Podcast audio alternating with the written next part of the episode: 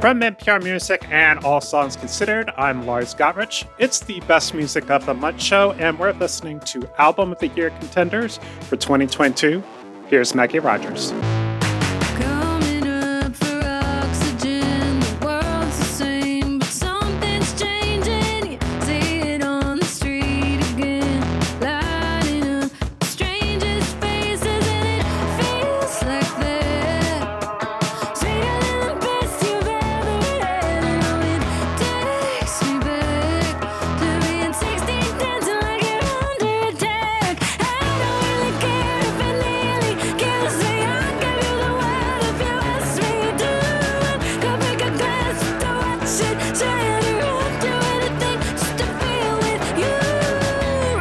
I am here with Tom Huizenga. Hey, Tom. Hey, Lars. And Hazel Cills. Hi, Lars. We are discussing the best albums released in July. And look, this month, this year, this decade, this lifetime, it's all about Beyonce. We have been prepping, we have been praying. we are going to talk about Renaissance in just a bit. But Maggie Rogers, who, by the way, when I asked her about sharing a release date with, with Queen Bee, she said, New Beyonce is literally good for everybody in the world. And I know we just featured Surrender on New Music Friday, but y'all, I'm in love with this record.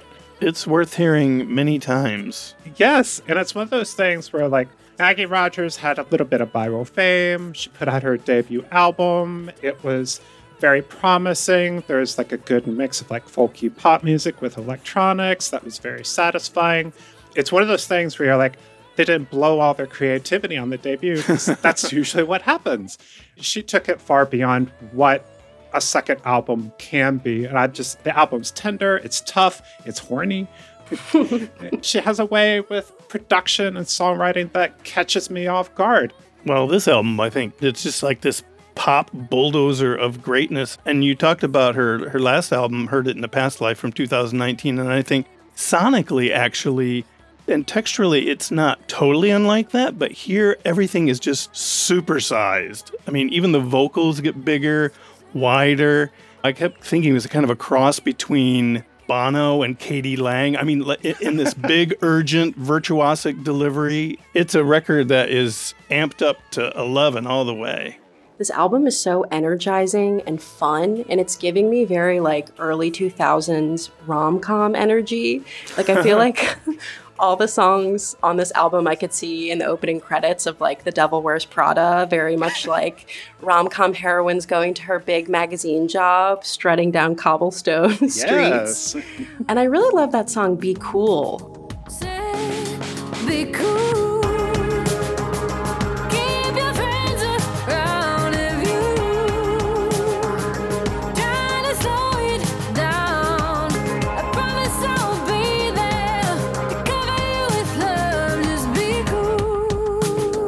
Which feels very like what it feels like for a girl style production, very like early 2000s, or even like Imogen Heap's side project Frou Frou.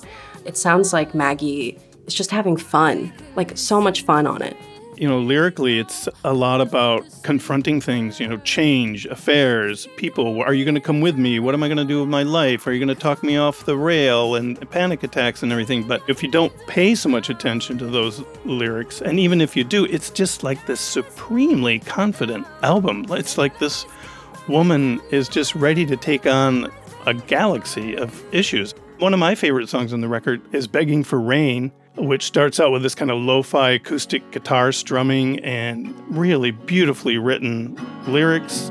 The more you wait, the more you break, the longer that it takes to undo.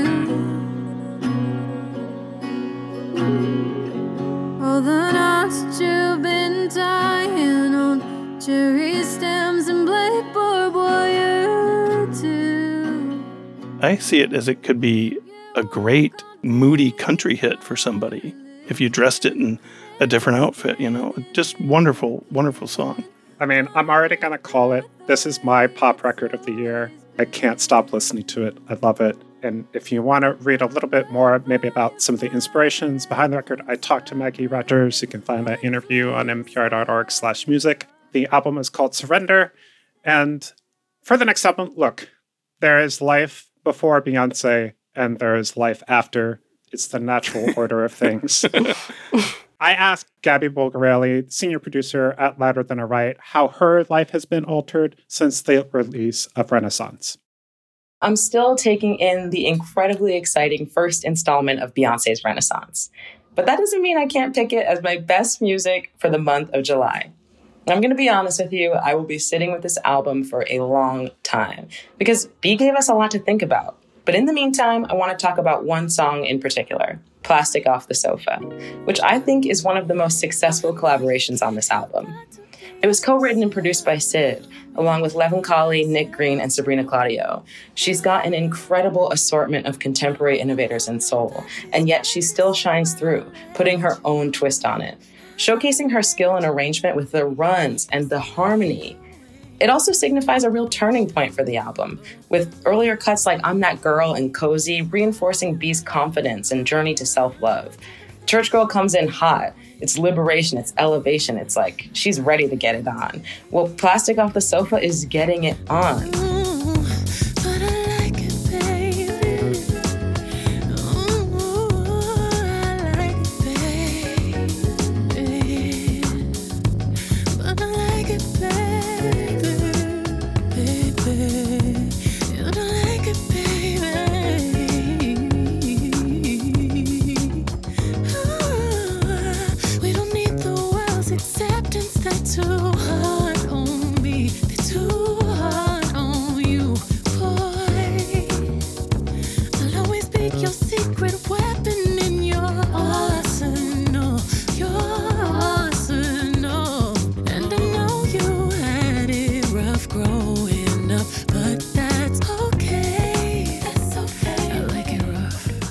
Freak, freak nasty. And the glorious transition into Virgo's groove carries us through to the after party of this whirlwind, vibrant summer romance. This is the epitome of lazy Sunday morning music. But don't get it twisted. Even though B's letting you hit it, she's got to remind you that she's cooler than you. So listen up, girls. Don't let them steal your energy. Queen Bee decrees it.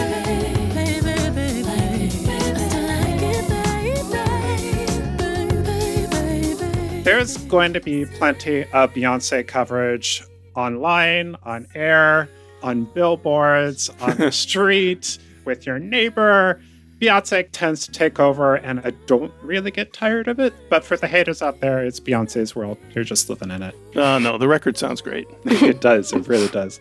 Speaking of great records, there was a ton of great music released in July. We're going to get to some personal picks from our panel in the lightning round later on, but I wanted to mention some major titles that feel like they could be year-end contenders. Steve Lacy from the R&B group The Internet has made a super fun summer album called Gemini Rights. Lizzo released her sophomore record, Special.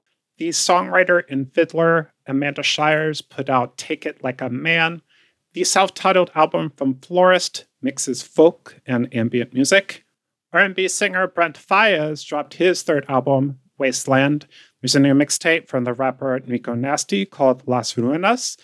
Flo Milli, for whom I am constantly cheering, released her debut album, You Still Here Ho. I am still wrapping my head around Jazz Codes by the artist Moor Mother, and if you're looking for something heavy, I have a couple of recommendations.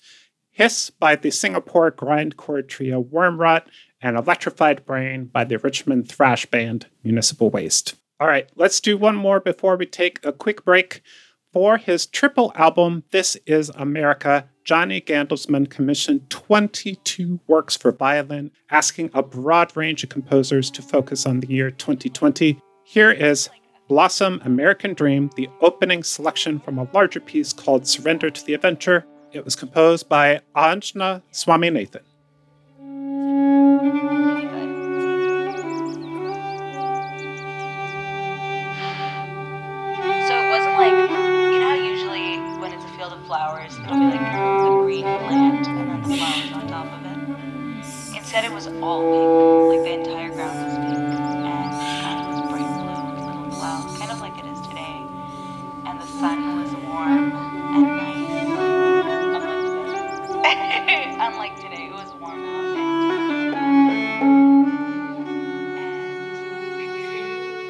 You first introduced NPR to Johnny Gandelsman through his string quartet Brooklyn Rider more than a decade ago. I still think about that tiny desk actually all the time. It's probably one of my personal favorites.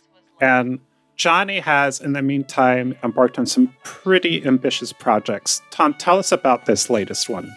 Johnny Gandelsman, known as one of the violinists for uh, Brooklyn Rider, really adventurous string quartet, he's, I don't know, he seems like he's always thinking big and coloring outside the lines in a most wonderful way. And for instance, he recently converted all of Bach's six cello suites for cello. He arranged them for violin and, and toured playing all of them in a single evening. That's almost two and a half hours of music. But this new project, I think, is perhaps his most enterprising. And we just heard a little bit from Surrender to the Adventure by Anjana Swaminathan, one of, as Lars, as you said, 22 composers that Gandelsman commissioned to write pieces about the awful year that was 2020. And need I remind us that it was the year that gave us COVID and supercharged racial violence and the further cracking apart of our already politically divided nation. So, uh, a heavy idea to ask these composers to write about 2020. But the reason that I picked this piece by Anjana Swaminathan to listen to because it's one of the lighter hearted works on the album, and I think of it as a kind of a love letter to Swaminathan's fiance, who the composer is talking to underneath the gorgeous, classically Indian flavored music there. There's sort of a theme to at least three or four of the albums that we're going to be talking about today is that a lot of albums have been made during the pandemic now, and it's becoming almost a tired story, the idea of like the pandemic album. But right now that we're almost two and a half years in, we are now starting to see the albums made during the pandemic that have been lived in, that have maybe a little bit more perspective than the maybe the albums that were created in a rush to capture the feeling. The Maggie Rogers record was made in isolation the record that we're going to talk about at the end of the episode was made during a lockdown in Italy. And the thing that I like about this album, and it's very epic in its scope, but it's extremely intimate. Tom, you had mentioned the kind of lighter themes in this piece. And I think that's what makes it so moving and haunting to me. It's, you know, you hear this person's voice, you hear them telling this story, but they're kind of moving in and out of the frame. And it's like a, a missed call or sort of a breaking telephone connection that like mm-hmm. mm-hmm. that sort of joy and that sort of lighthearted feeling is getting gradually out of reach. And I felt like that was such a beautiful way to sum up or respond to a year like 2020 where so many people did lose a little bit of themselves or, or lost connections with loved ones or lost loved ones literally just experiencing that song and the feeling of there being this connection that you're gradually moving away from, I just thought was really beautiful the way that it was portrayed in that piece of music. Lars, you were talking about albums that have been made during the last couple of years. This one, you know, I'm hoping that it has legs, you know. So he he's created this amazing and arresting body of work, and I'm hoping that other violinists are gonna take it up. Here's how the record starts off. Clarice Assad is the composer, the Brazilian American composer, and she wrote this piece that is simply titled O, which stands for oxygen, but I think she really means, you know, it's as much about the lack of oxygen, you know, the oxygen that COVID victims lacked gasping for their last breaths or the oxygen that George Floyd was robbed of when he pleaded, I can't breathe. And still, with that grim background of that year 2020, this piece again seems to be filled with, dare I say it, like a hopeful quality there's an airiness to it. We'll hear Gandelsman's violin kind of soaring and swerving around Assad's wispy vocals and electronics. And for me, it just kind of lifts the piece up into the air, you know, kind of away from the darkness.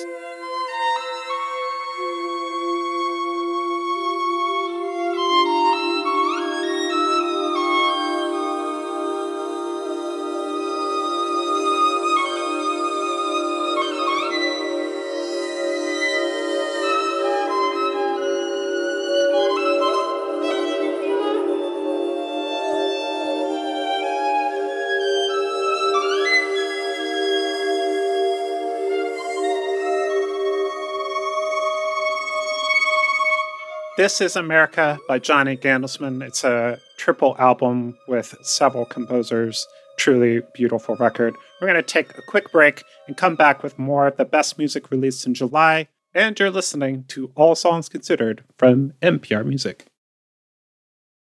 Welcome back. It's the Best Music of the Month podcast from All Songs Considered. I'm Lars Gotrich. I'm joined by Hazel Cills and Tom Huizenga. Bear One Boss, that's Bear, the number one boss, is a rapper from Atlanta that's already put out three albums this year. Here's Louder Than a Riot producer Mano Sundaresan on why he can't stop listening to his maximalist rap music. I want to talk about today the album that sort of got me through this month, which is Bear One Boss's self titled album. The best way I can describe the sound is if you took a little Uzi Vert or took like Young Thug and just shoved him full of like sour candy and Skittles and, and Coca Cola. It's like Sugar Rush trap meets like, I don't know, like hyper pop, just this whole swirl of sound that still feels deeply rooted in Atlanta. Got some new blue hundreds. I blocks never running. I'll make that day sunny.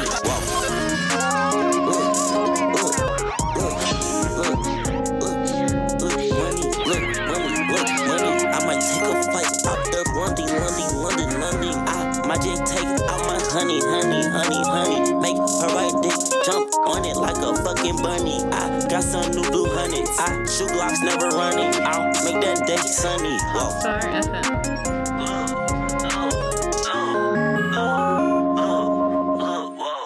in interviews, Bear One Boss talks a lot about how he's very influenced by the OG like Atlanta wave of the rich kids, futuristic swag, that whole era with the crazy dance moves and the, the laser beaming sound effects and the way they were singing and rapping at the same time.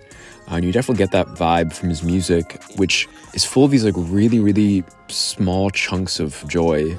He writes really short songs. He writes really impressionistically, almost like he's just repeating a word sometimes it's sometimes a, a little much to handle, but I feel like for the most part, it's really fun. I'm just glad to see that he's polishing his sound still, and I'm really excited for what the future holds for him.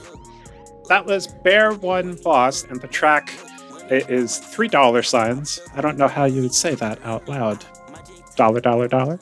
We have one more album to feature on the Best Music of the Month show, but let's take a moment to mention some other music released in July that will come back to all year. Tom, Let's start with you.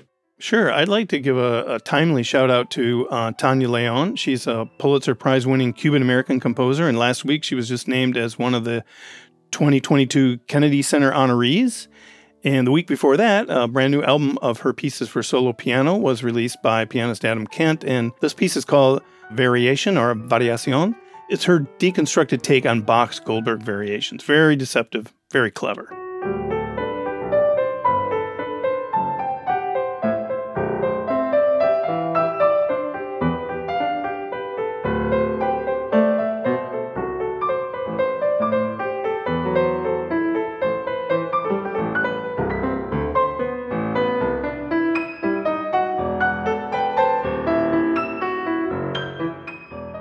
Hazel, tell me what else you've been listening to this month. One album that I wanted to shout out is Trésor by the Welsh artist Gwenno. She is a former member of the Pipettes. And this album is sung entirely in the once extinct language Cornish. It's very spooky. I don't want to stereotype the people of Wales, but it's giving like Wicker Man vibes. It's giving like pagan ritual. um, very like European folk horror. And there's like it's very psychedelic. It reminded me a lot of like early broadcast and even like Pentangle. There's something very Ren Fair about the whole album, and I've really been digging it.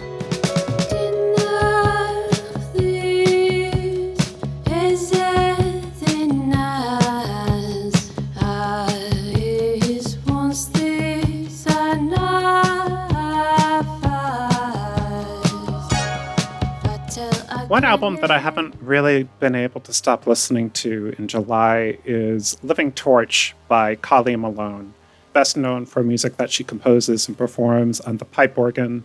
She's sort of become a rock star of the pipe organ, which is it's a funny thing to think about in the 2020s. she was commissioned to make a synth-based work, and not on just any synthesizer, but the ARP 2500 that belongs to the French composer Eliane Radigue. The result is Living Torch, which is split into two parts. and features cut up recordings of trombone and bass clarinet, plus an instrument called the boîte bourdon, which literally translates as drone box. But you spend enough time with the long tones in this record that you not only feel the deep variations and vibrations, you almost become them. Here's a little bit of part two.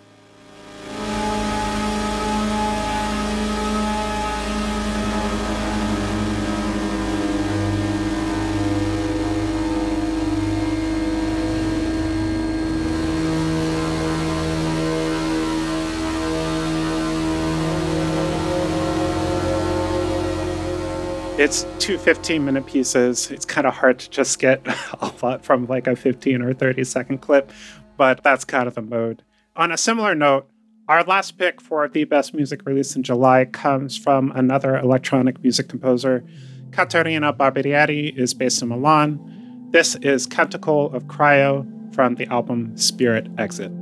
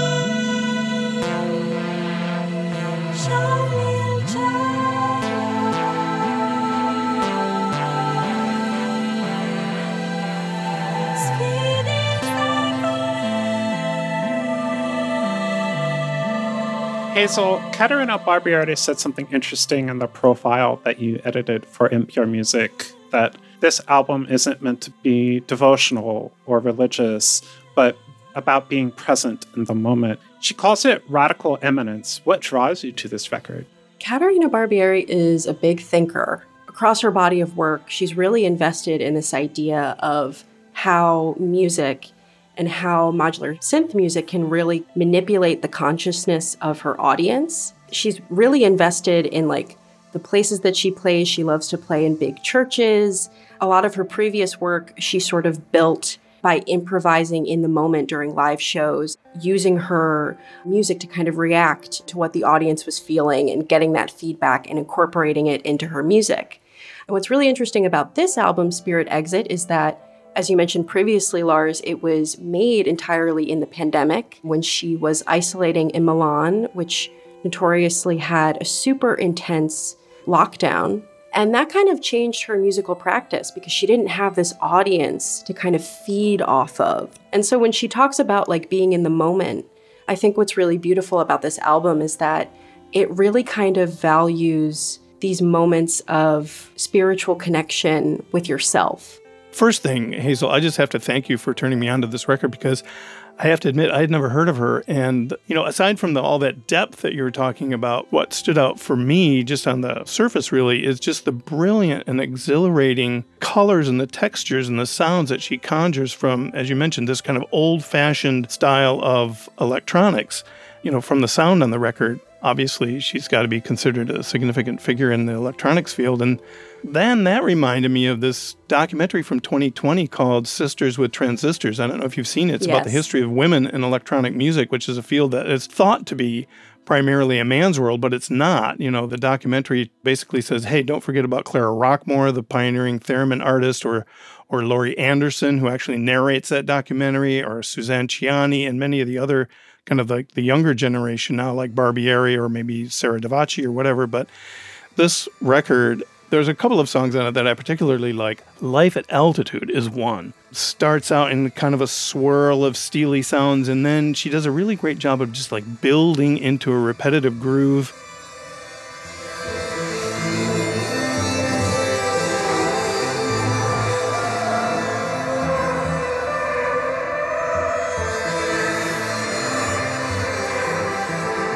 in that song, it's something that Kraftwerk would probably kill for, and then eventually leads to this crescendo of massive proportions.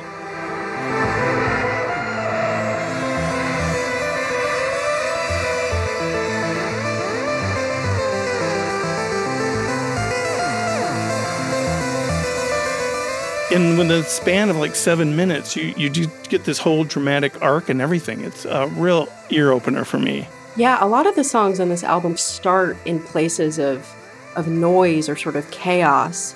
And then there's a moment in a lot of these songs, it sort of splits. And that's interesting to me because, you know, we were just talking about this idea of having these moments of spiritual clarity. And it feels like a lot of these songs replicate that feeling of being in a place of chaos and then sort of meditating on it and then having these songs taper off into something really beautiful in religious art, that's the ecstasy of St. Teresa, right? Yeah. So it's the moment of meditation that becomes exhilaration. And that's especially what you hear. And I know Caterina said this is not a devotional album, but Yeah. like, it's hard not to hear it that way. After getting turned on to her, I, I looked at her bio, and so what you're talking about the kind of the, the non-spiritual spiritual side of the record, and then I read that said her sonic research focuses on complex sequencing techniques to trigger temporal and spatial hallucinations, often exploring states of trance. So there you go, right there. I could see where the music could bring you into a state like that, but even on the surface, I could see, you know, rolling down the windows in the car and cranking this as well. So So whether you're in a meditative state looking to achieve transcendence, or if you just need jams on the highway, you got it. That's Spirit Exit by Caterina Barbieri, and that's the best music released in July 2022. Thank you to Hazel Cills, Tom Huizenga, Gabby Bulgarelli, and Mano Sundaresan. Thank you so much for coming on the show, y'all. Thanks, Lars. thanks, Lars. You can find all the songs and albums we played in the show description or on npr.org slash all songs. I'll also link to the Maggie Rogers and Caterina Barbieri profiles in the show description as well. For NPR Music and All Songs Considered, I'm Lars Gotrich. Thanks for listening, y'all.